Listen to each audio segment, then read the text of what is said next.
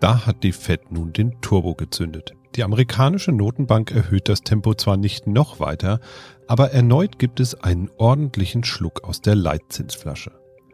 75 Basispunkte oder 0,75 Prozentpunkte steigen die Leitzinsen in den USA, sodass das Zinsniveau jenseits des Atlantiks bereits schon wieder bei einer Spanne von 3,75 bis 4 Prozent liegt. Und auch im Euroraum steigen die Zinsen. Zwar etwas zaghafter als in den USA, aber nicht weniger deutlich im Vergleich zu Zinszyklen vergangener Jahre. So steht der Leitzins der EZB aktuell mit 2% bei etwa der Hälfte seines US-Pendants. Die Inflation schert sich derzeit jedoch noch recht wenig drum und verharrt dies wie jenseits des Atlantiks weiterhin auf Rekordniveaus. Die deutsche Produktion hingegen scheint es nicht zu stören. Sie war überraschend stark. Die Aktienmärkte erfahren derweil Auftrieb durch Aussicht auf eine Lockerung der Null-Covid-Strategie in China. Das dürfte auch die Situation bei den Lieferketten weiter entspannen. Wird die nächste Zinserhöhung der Fed erneut so deutlich ausfallen wie die letzten? Wie stark wirkt sich die Lockerung der Null-Covid-Strategie in China aus und woher kommt die starke deutsche Produktion in dieser schwierigen Zeit? Wir sprechen drüber in dieser Folge Mikro trifft Makro. Mikro trifft Makro. Das Finanzmarktgespräch der DK Bank. Hallo und herzlich willkommen zur 54. Folge von Mikro trifft Makro. Heute ist Donnerstag, der 10. Oktober 2022 und an meiner Seite sitzt wie immer der Chefvolkswirt der DK Bank, Dr. Ulrich Kater. Hallo und willkommen. Hallo. Ja, unser Podcast erscheint ja morgen zum Beginn der sogenannten fünften Jahreszeit. Karneval steht vor der Tür und ich denke, dass dann die aktuelle Karnevalsaison auch nochmal deutlich kräftiger gefeiert wird als in den letzten Jahren oder beziehungsweise wurde ja teilweise gar nicht gefeiert. Und Sie sind ja auch so ein halber Kölner. Also wenn ich richtig im Kopf habe, haben Sie ja dort promoviert auch damals. Und ähm, ja. da ist es mhm. ja auch quasi schon so ein Brauchtum. Wer da lebt, der muss auch Karneval feiern, oder? Naja, um das mal klarzustellen. Also Kölner ist man entweder ganz oder gar nicht. Und da gilt ausschließlich das Geburtsrecht. Das, ist aber, das ist aber nicht nur in Köln so. Aber mit den Traditionen ist man dann trotzdem ein bisschen verheiratet, oder? Ja, ich würde sagen, also entweder man macht mit, beim Karneval oder man verlässt die Stadt. Also viele Möglichkeiten dazwischen gibt's nicht. Ja, das ist ja auch ein Wirtschaftsfaktor, so ein kleiner oder auch sogar ein bisschen größerer. Ich habe mal so ein paar Wirtschaftsfakten rausgesucht zum Kölner Karneval. Was denken Sie denn, wie hoch ist denn die Gesamtwirtschaftsleistung, wenn man nur den Kölner Karneval betrachtet? Wie viel Wirtschaftsleistung wird daraus generiert? Oh, Sie stellen Fragen, Herr Husmann. Ähm, also aus meiner Zeit sind mir nur zwei Zahlen im Kopf. Also der Umsatz äh, im Gastgewerbe Köln liegt irgendwo bei einer halben Milliarde 500, 600 Millionen oder sowas. Und das ist etwa ein Prozent des gesamten Umsatzes des Gastgewerbes. Das heißt also, wenn man Köln auch von der Einwohnerzahl in Deutschland auch etwa mit einem Prozent, ähm, gutes Prozent ansetzt, dann ist das gar nicht so überdurchschnittlich. Also andere Städte haben anscheinend auch ihre Tourismusattraktionen. Die zweite Zahl waren ähm, so sechs oder 7.000 Arbeitsplätze. Genau, das ist so in etwa, das stimmt ja. so, also etwa 600 Millionen Euro Wirtschaftsleistung Leistung und gute 6000 Arbeitsplätze, die am Karneval dranhängen. Besonders stark profitieren da natürlich auch die Gastwirte und äh, die Hotels. 380.000 Übernachtungen sind das etwa im Karneval, äh, die mit Karneval zusammenhängen, so über die gesamte Zeit, die das stattfindet, was ich enorm viel finde, muss ich sagen. 1,6 Millionen Kostüme gibt's da während des Karnevals und 120.000 vergebene Orden im Karneval. Das finde ich auch eine Zahl, die irgendwie echt erstaunlich ja, ist. Ja, eine sehr Leistung während Karneval. Ja, ja. Ähm, und man muss natürlich eins bedenken, das Ganze wurde natürlich erhoben vor der Corona-Pandemie. Ähm, die Daten von der Boston Consulting Group, meine ich, wäre die Auswertung gewesen. Zwischenzeitlich ist natürlich vielleicht auch da nochmal ein etwas ja, niedrigeres Niveau eingetreten. Das kann ich äh, schwer einschätzen. Trotzdem gilt, das närrische Treiben ist auf jeden Fall ein erheblicher Wirtschaftsfaktor für Köln. Apropos närrisches Treiben, in Großbritannien hat jetzt ja die Regierung zwar nicht ganz, aber äh, zumindest die Premierministerin hat gewechselt. Liz Truss verließ das Amt nach etwa sechs Wochen. Amtszeit und hat gerade an, auch an den Finanzmärkten in dieser kurzen Zeit ja für erheblich Wirbel gesorgt. Der neue Premierminister ist Rishi Sunak, der frühere Schatzmeister, wie man es ja in Großbritannien nennt. Welche Impulse können wir denn von ihm für die Wirtschaft und für die Geldpolitik in Großbritannien erwarten? Immerhin ist er ja als ehemaliger Investmentbanker ein Kenner der Finanzmärkte. Naja, Impulse hin oder her, äh, zu, zu, äh, gegenwärtig muss erstmal Ruhe reingebracht werden. Das ist auch soweit gelungen. Äh, die Renditen der britischen Staatsanleihen sind wieder etwa äh, ein Prozentpunkt gefallen. Das ist so fast das Ausgangsniveau von vor dieser äh, politischen Slapstick-Einlage da von Frau Trass und ihrem Finanzminister Quarteng. Man muss sich das ja vorstellen, ähm, die britischen äh, Hypotheken sind alle kurzfristig finanziert und äh, ein Zinsanstieg wirkt sehr schnell durch auf die Belastungen der ganz normalen Hausbesitzer, die ja ganz, ganz viele sind in Großbritannien. Dementsprechend sauer sind die auch über das, was da passiert ist. Jetzt hat äh, die neue Regierung erstmal alle Maßnahmen der alten Regierung Trust zurückgenommen oder sogar ins Gegenteil verkehrt. Pikanterweise werden ja wahrscheinlich sogar Steuern angehoben, was ja auch hierzulande gerade in eine Diskussion reinfällt. Aber es wird für das Vereinigte Königreich vor allen Dingen darauf ankommen, also langfristig darauf ankommen, ob die eigentlichen Probleme des Landes eben angegangen werden können. Und das ist eben das Thema Infrastruktur, öffentliche Dienstleistungen, äh, Bildung, Einwanderung. Um eben das, das chronische Problem der britischen Wirtschaft, das ist eine mangelnde Produktivitätsfortschritt äh, das Problem zu, zu beheben. Und bisher hat der Brexit in dem Punkt überhaupt nichts, hat null gebracht. Ja, da sollten wir vielleicht auch nochmal einen Blick drauf werfen, vielleicht irgendwann mal Anfang nächstes Jahr, da ist ja dann so eine gewisse Zeit vergangen äh, nach dem offiziellen Brexit. Wie sieht's denn eigentlich aus im Königreich im sogenannten. Und was ist überhaupt passiert seit dem Brexit? Hat sich irgendwas von dem bewahrheitet, was man damit erreichen wollte? Also ist auf jeden Fall eine spannende Betrachtung, sollten wir auf jeden Fall mal wahrnehmen. Grundsätzlich ist ja weiterhin die Zinswende das vorherrschende Thema an den Finanzmärkten. Die amerikanische Notenbank Fed hat nun erneut sehr deutlich reagiert und die Zinsen auf einen, da gibt es ja immer diesen Korridor, bis zu vier Prozent hochgeschraubt. Eine weitere Erhöhung steht nochmal im Dezember an. Damit hätten wir in 2022 ja so eine richtige Zinsexplosion gesehen. Da lagen wir Anfang 2022 2022 noch bei nahe 0 Prozent. Das ist wahrscheinlich so eine Steigerung, die ich so in der Vergangenheit noch nie gesehen habe, zumindest nicht in dieser Schnelligkeit. Also vielleicht die Höhe war mal da, ja, aber in so kurzer Zeit so viel, äh, so viele Erhöhungen und so deutliche, das hat man doch selten gesehen. Naja, in absoluten Prozentpunkten oder Basispunkten gab es das schon mal, aber von der relativen Bewegung her, da ist schon eine historische Entwicklung gewesen in diesem Jahr mit, mit einer Verdrei-, Vervier-, teilweise Verfünffachung des Zinsniveaus. Das ähm, war ja schon ein vollständiger Perspektivwechsel und zeigt eben vor allen Dingen, wie schnell die Ursache dafür uns ähm, heimgesucht hat. Das ist ja die Inflation gewesen. Es war der schnellste Inflationseinbruch aller Zeiten. Ja, und vor dem Hintergrund muss man sagen, ist es da erstmal beruhigend, dass der Finanzmarkt diesen Zinssturm erstmal so weggeatmet hat. Es gibt keine Finanzstabilitätsprobleme bei den vielfältigen Verschuldungsbeziehungen am Finanzmarkt, die ja so komplex sind, dass sie eben nicht von vornherein planbar sind und auch nicht vollständig beaufsichtigbar sind, ist das schon mal eine gute Nachricht, wenn man mal vielleicht vom Kryptobereich absieht. Hier scheinen ja die Geschäftsmodelle nur bei Nullzinsen funktioniert zu haben aber haben wir hier wenigstens keine zusätzliche Krisenbeschleunigung erlebt. Das äh, reicht uns ja, äh, was im Energiebereich und in der, in der Konjunktur los ist. Aber man darf den Respekt auch vor diesen Finanzmarktentwicklungen nicht verlieren. Diese Zinssteigerungen aus diesem Jahr, die müssen sich jetzt durch die ganze Wirtschaft erst durchfressen und das wird das ganze nächste Jahr über dann anhalten. Wenn man beispielsweise den äh, Immobilienmarkt nimmt, da haben die Auswirkungen ja gerade erst angefangen. Wenn man an den Bereich Wohnen denkt zum Beispiel, da reagieren die Preise ja erst langsam. Da sind immer noch die Verkäufer, die jetzt noch nicht gezwungen sind zu verkaufen und deswegen noch keine niedrigeren Preise akzeptieren wollen. Aber das wird sich ändern. Irgendwann äh, wird da auch die, die Verkaufsbereitschaft äh, zermürbt werden und dann werden auch Abschlüsse gemacht werden, die eben äh, zu niedrigen Preisen passieren. Und wobei man auch hier ganz klar trennen muss, also äh, geht hier sehr stark diese Auswirkungen im, im, im Wohnimmobilienbereich, äh, bei den gewerblichen Immobilien, also bei, bei Hotels, bei Büros, Logistik und so weiter, da funktioniert der Immobilienmarkt weiter sehr gut. Das hat damit zu tun, dass die Mieten hier natürlich automatisch nach oben gehen, weil die Mieten in diesen Bereichen äh, ja indexiert sind. Also das heißt, dass Immobilienfonds äh, weiterhin gute Renditen erzielt werden. Diese, diese nächsten Auswirkungen im Immobilienmarkt finden vor allen Dingen jetzt erstmal im Bereich Wohnen statt. Ja, gleichzeitig, wenn wir mal in den USA bleiben, ähm, bleibt es am Arbeitsmarkt da aber überraschend stabil. Hier wurde ja eher mit Entlassungen gerechnet, aber das ist mitnichten der Fall.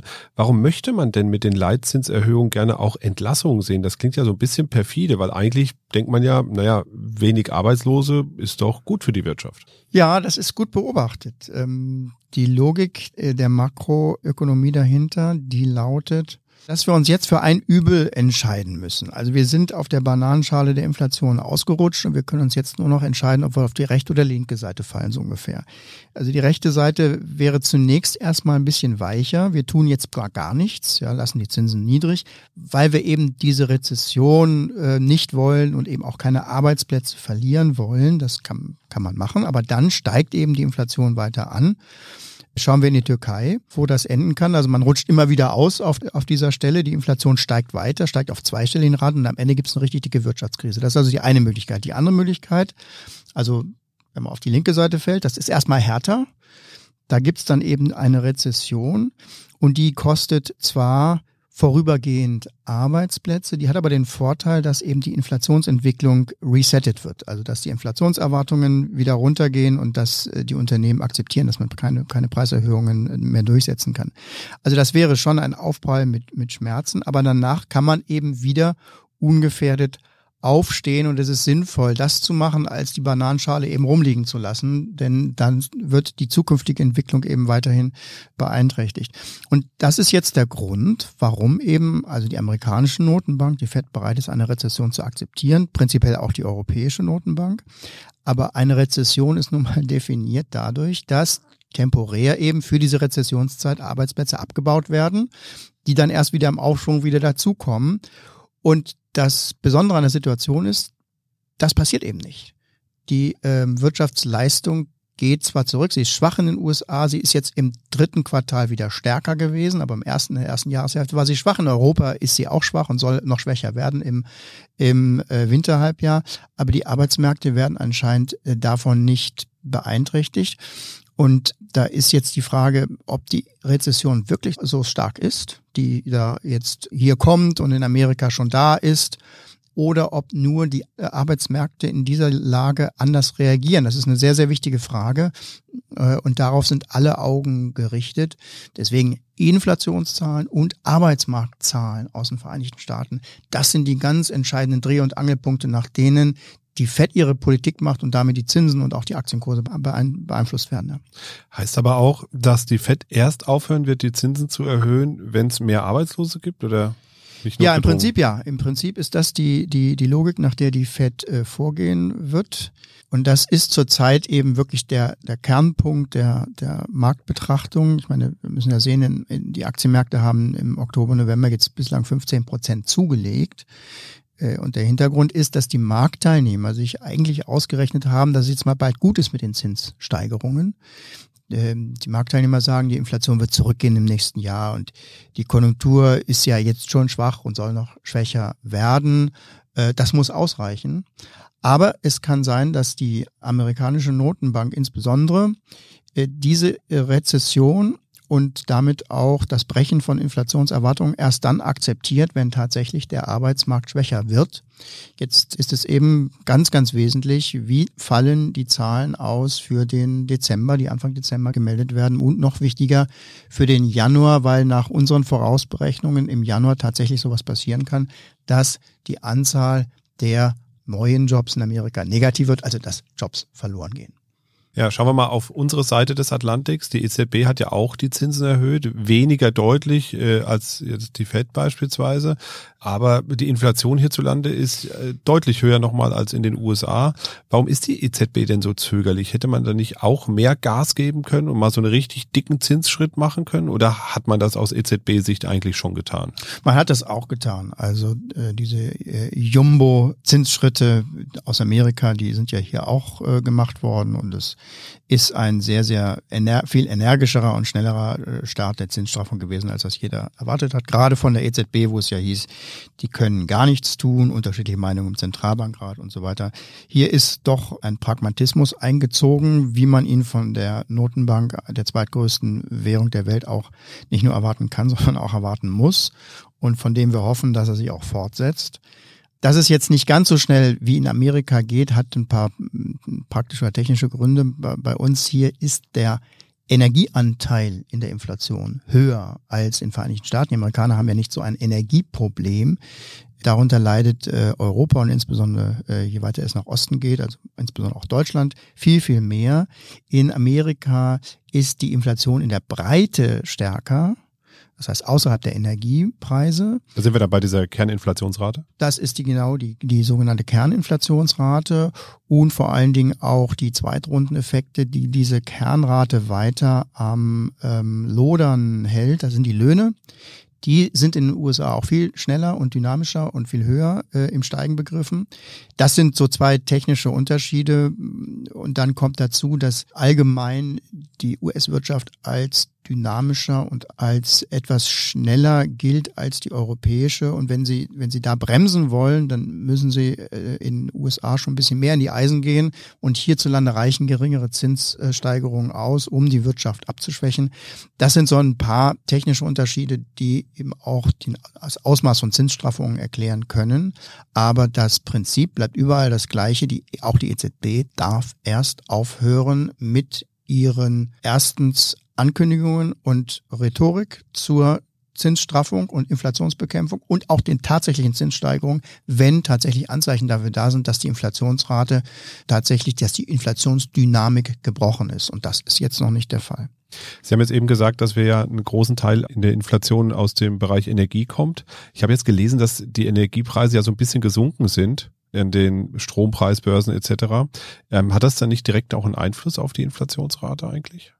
Ja, das ist ein gutes Zeichen. Allerdings sind die Schwankungen, die am Energiemarkt, an den Weltmärkten für Energie vorkommen, das äh, sind ja fast Finanzmarktpreise, nicht eins zu eins umzurechnen in das, was am Verbraucherpreisindex ankommt. Wir hatten ja teilweise einige Tage, wo am äh, Spotmarkt, das heißt also an dem Markt, wo tatsächlich tägliche Transaktionen gemacht werden im Erdgasbereich, wo wir sogar Preise von Null hatten, weil die Speicher in Deutschland waren gefüllt. Es gab Tage, wo, wo, wo es gar keine Nachfrage gab und wer da eben was verkaufen wollte, der ähm, musste dann mit dem Preis stark runtergehen. Das sind aber nur Momentaufnahmen. Energie bleibt prekär, Energie bleibt äh, knapp gerade beim, beim Erdgas. Deswegen werden die Preise schon höher bleiben und ein Teil der bisherigen starken Anstiege sind eben immer noch nicht überwälzt. Man kann daraus schließen, ja, es gibt eine Entlastung, eine stärkere Entlastung, als das viele befürchtet haben. Allerdings kann man diese Entlastung, die wir jetzt bei dem äh, Energiemarkt sehen, nicht eins zu eins verlängern. Das nächste Jahr, die Preise werden auch wieder steigen. In Deutschland wurden jetzt gerade die sogenannten Produktionsdaten veröffentlicht. Das sind ja die Daten, die das sogenannte produzierende Gewerbe immer veröffentlicht. Die sahen überraschend besser aus, als alle gedacht haben. Also läuft es im produzierenden Gewerbe in Deutschland besser als gedacht oder ist doch irgendwo ein Haken dran? Ja, das ist schon auf der einen Seite ein Lichtblick und, und zeigt eigentlich, dass es am Ende dann meistens nie so schlimm kommt, wie, wie man das befürchtet hat und wie es, wie es diskutiert wird. Aber man muss sehen, das sind Zahlen aus dem September. Da haben wir äh, tatsächlich einen Zuwachs in der Produktion im Vergleich zum Vormonat von, von 0,7 Prozent gehabt. Ähm, dafür ist aber der Vormonat dann auch nach unten korrigiert worden. Das Thema ist vor allen Dingen die Branchenbetrachtung. Da gibt's doch sehr, sehr und große Unterschiede. Es gibt einen Teil der Wirtschaft, die auch in diesen Zahlen sichtbar unter den hohen Energiepreisen leidet. Das ist Chemie, das ist äh, Glas und Keramik. Überraschenderweise weniger der, die Metallerzeugung, wo ja auch Energie eine große Rolle spielt. Aber in einigen Branchen sieht man die Einschritte, Einschnitte schon, schon ganz eindeutig. Da sind also seit Jahresbeginn äh, in diesen Branchen die Produktion um zehn Prozent runtergefahren worden. Das ist ähm, schon, schon sehr, sehr deutlich. Was nicht stattfindet, äh, ist das, was man am Anfang auch diskutiert hat, ob wenn solche Branchen ihre Produktion um zehn Prozent zurückfahren, ob dann die Zulieferer alle zusammenbrechen. Das war so eine Befürchtung, die man gehabt hat. Das passiert nicht, zumindest nicht in der ähm, jetzigen äh, Rezessionszeit, in diesem jetzigen Winter. Das heißt aber nicht, dass äh, die kleinen und mittleren Unternehmen in Deutschland äh, jetzt nur durch den Winter kommen müssen und dann geht schon irgendwie äh, genauso weiter wie vorher.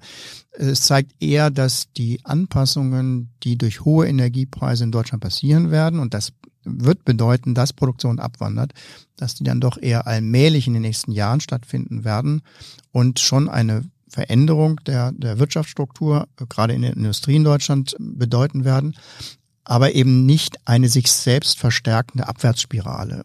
Und das ist eine gute Nachricht.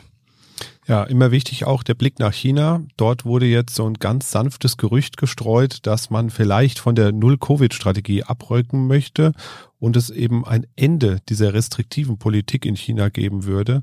Das würde natürlich auch den westlichen Industrienationen wieder deutlich Aufschwung verleihen. Ist es wirklich so ein großer Effekt, den wir dadurch bekommen? Ist es die Verlässlichkeit in der Produktion, die dann wieder geschaffen wird, die den größten Effekt hat? Ach naja, diese Gerüchte sind am Kapitalmarkt, so wie ich das beobachte, weiter verbreitet als, als in der, in der Politikdiskussion. Aber in der Politik äh, äh Chinas äh, ist man ja sowieso auch auf Gerüchte angewiesen. Äh, China ist, ist eine Blackbox geworden und äh, dazu passt eben, dass man China als Investitionsstandort immer vorsichtiger einschätzt und das ist auch sinnvoll, solange diese, ich würde sagen, Ideologisierung der Wirtschaftspolitik, wie sie unter dem jetzigen Ministerpräsidenten vor acht Jahren begonnen worden ist und immer weiter fortgesetzt wurde, solange das so bleibt und es bleibt so, weil eben Xi sich ja jetzt hier äh, bestätigen, hat bestätigen lassen für mindestens eine weitere Amtszeit diese Vorsicht bei Investitionen sollte auch für Wertpapierinvestitionen dienen. Also China wird von außen betrachtet immer unsicherer und dazu kommen die inneren Probleme in China, für die es keine wirklichen Lösungsansätze gibt. Das ist also auch eine Umkehrung einer Story, nicht nur bei der Inflation und bei den Zinsen hierzulande, sondern eben auch eine Einschätzung Chinas, von der man auch mal schauen muss in den nächsten ein, zwei, drei Jahren, ob da dann doch nochmal wieder was Positives kommt. Apropos Thema Politik, in den USA haben jetzt ja die sogenannten Midterms stattgefunden. Ich habe das Gefühl, es ist das erste Mal, dass hier in Deutschland auch so detailliert darüber berichtet wurde. Also scheint es ja eine sehr wichtige Weichenstellung zu sein in den USA. Es geht immerhin um die Mehrheiten im Kongress und im Senat. Haben die Wahlen denn auch eine wirtschaftliche Bedeutung oder ist es ausschließlich eine politische Bedeutung, die wir da sehen? Es ist äh, vor allen Dingen von politischer Bedeutung, ob jetzt dadurch eine Fortsetzung der demokratischen Regierung äh, auch über die nächste Präsidentschaftswahl 2024 hinaus möglich ist, ist alles andere als, als sicher. Was man wohl sagen kann, ist, dass eben nicht mehr viel passiert in der US-Innenpolitik und Wirtschaftspolitik. Das ist auch bemerkenswert, dass sich ein Land äh, einen, einen solchen Wahlzyklus leistet, wo ja häufig in der zweiten Phase einer Amtszeit eines Präsidenten nichts geschieht, weil es regelmäßig der Fall ist, dass, die, dass der regierende Präsident abgestraft wird, so dass er eigentlich nur zwei Jahre Zeit hat, um etwas in Bewegung zu setzen. Und der Regierung Biden wird in dieser Zeit leider, leider weiter anhaften bleiben, für die Inflation in Amerika verantwortlich zu sein. Das ist ein bisschen ungerecht, weil diese Inflation durch eine ganz lange Reihe von viel zu großen Finanzprogrammen in Amerika hervorgerufen worden ist, von denen die meisten noch von der Vorgänger, Vorgängerregierung Trump gemacht wurden. Aber die Regierung Biden hat eben den Fehler gemacht, aus heutiger Sicht den Fehler gemacht, eben zu Beginn nochmal ein Programm aufzulegen, ein großes Programm, wo man dann sagt, das war jetzt nun wirklich der sichtbare Anlass dafür, dass eben die Produktion weltweit nicht mehr Schritt halten konnte und, und die Preise gestiegen sind. Das ist etwas, wo die Regierung wahrscheinlich äh, weiterhin mit äh, zu kämpfen haben wird. Aber für die nächsten ein, zwei Jahre wird hier vor allen Dingen das Überraschungspotenzial für die Märkte eben geringer sein. Also es wird jetzt nicht mehr viel kommen. Das, das Infra äh, Klimaprogramm der Regierung wird nochmal ähm, diskutiert werden. Hier geht es um Infrastruktur, äh, Investitionen, auch der Umbau der Weltwirtschaft. Äh, das heißt, die Abkopplung von wichtigen Produktionen aus anderen Ländern wird auch weitergehen, aber das ist nichts Neues. Für die Märkte heißt es, dass das Überraschungspotenzial äh, hier geringer ist. Hier kommt es jetzt ganz auf die Notenbank an. Wir brauchen nicht mehr auf die Regierung zu schauen, sondern nur noch auf die US-Notenbank. Wie wird sie die Lage einschätzen? Wann sagt sie, dass die Inflationsdynamik gebrochen ist? Von da aus werden die Zinsen dann auch wieder äh, sinken. Also man kann zumindest sagen, dass diese rote Welle, die ja befürchtet wurde, also die große Übernahme der Republikaner in den beiden Häusern erstmal ausgeblieben ist, aus aktueller Sicht zumindest. Und ähm, von daher bin ich auf jeden Fall mal gespannt, wie sich das jetzt in der zweiten Hälfte der Amtszeit entwickelt bei Herrn Biden.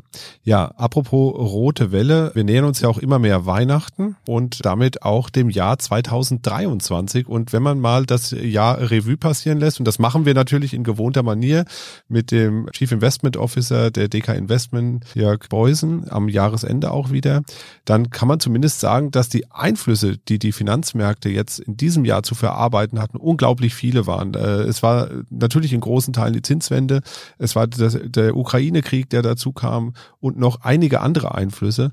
Wenn Sie jetzt mal heute auf die Ausgangslage für die Märkte für 2023 schauen, wie würden Sie es denn beurteilen? Womit haben wir es 2023 zu tun? Wird es instabil, volatil bleiben oder äh, kommen wir in ruhigere Fahrwasser endlich mal? Das hatten wir ja letztes Jahr schon gehofft eigentlich. Naja, dafür, dass wir alle Dramatik jetzt in dieses Jahr gepackt haben, äh, besteht da ein bisschen äh, Aussicht auf, auf ein wenig ruhigeres Fahrwasser. Es war ja wirklich ein Ende mit Schrecken, ein Ende einer ganz langen Kapitalmarktperiode mit Nullzinsen, Negativzinsen, mit extrem niedrigen Inflationsraten, mit Preisen bei Aktien, Immobilien, die ja nur einen Weg kannten, immer weiter nach oben, mit Technologiewerten, die immer höher bewertet wurden äh, wo man sich ja ähm, auch fragte, wo soll das alles noch hinführen und wie ähm, wird das mal zu Ende gehen. Jetzt ist es wirklich sehr plötzlich mit einem Knall zu Ende gegangen. Und nochmal, die positive Botschaft ist, dass das nicht zu Verwerfungen im Finanzmarkt geführt hat bisher und dass wir deswegen nicht in eine neue Finanzkrise gekommen sind. Das Bankensystem ist eben deutlich stabiler aufgestellt. Das kommt auch aus den Neuregulierungen in der Zeit nach der Finanzkrise. Insofern haben wir in diesem Jahr wirklich äh, viel durchmachen müssen. Krieg in Osteuropa, Energiekrise, äh, Inflation 10 Prozent. Das ist wirklich ein bisschen viel und es hält ja auch noch an.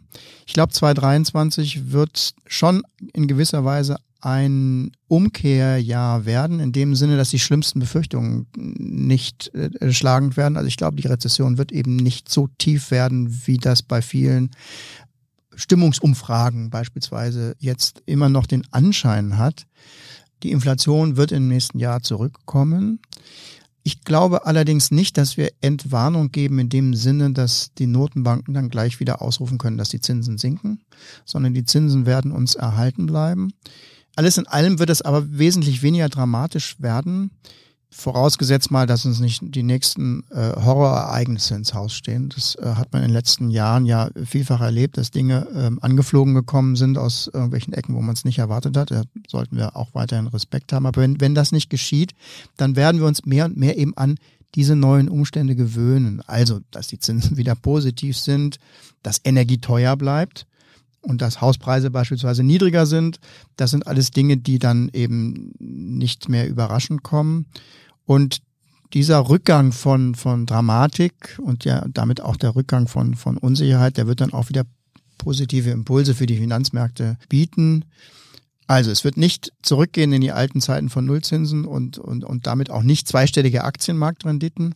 Aber wenn nicht in der Tat wieder völlig neue Katastrophen passieren, dann könnte das, ähm, das laufende Jahr, also dieses Jahr wirklich das Jahr so der Bodenbildung gewesen sein. Bei, bei Aktien, bei Anleihekursen, ein Boden, auf dem man dann im nächsten Jahr wieder dann konstruktiv aufbauen kann. Ja, also ich freue mich auf jeden Fall schon auf unseren Jahresabschluss-Podcast. Ein bisschen Rückblick, auch nochmal das Jahrrevue passieren lassen, nochmal die in Anführungszeichen Highlights, die ja zumindest emotional oftmals Lowlights waren, sich anzuschauen und nochmal einen Blick drauf zu werfen. Ich möchte auch nochmal hinweisen auf die drei Sonderfolgen, die ja in dieser Woche erschienen sind, am Montag, Dienstag und Mittwoch, in denen auch spannende Themen behandelt wurden. Wenn Sie die noch nicht gehört haben sollten, hören Sie doch mal rein. Es geht unter anderem um die digitalen NFTs, die Kunstwerke. Es geht um einen Blick in die Zukunft und die kommende Digitalität und es geht auch um den drohenden Kollaps unserer Vorsorgesysteme. Da habe ich mich mit Professor Bernd Raffelhüschen drüber unterhalten. Ansonsten, wenn Sie ein Thema einbringen möchten in unserem Podcast, dann schreiben Sie uns gerne an podcast.dk.de. Eine ganz formlose E-Mail reicht und vielleicht auch gerne immer mal ein bisschen Feedback geben was Ihnen gut gefällt an unserem Podcast oder was wir vielleicht auch besser machen können, was Sie sich wünschen möchten. Ansonsten machen wir für heute erstmal Feierabend, zumindest hier im Podcast. Herr Dr. Carter macht noch ein paar interessante Analysen jetzt wahrscheinlich und darüber sprechen wir dann im nächsten Podcast. Machen Sie es gut. Vielen Dank fürs Zuhören und bis bald. Tschüss. Mikro trifft Makro ist ein Podcast der DK Bank. Weitere Informationen zur DK Bank finden Sie unter www.dk.de-dk-gruppe.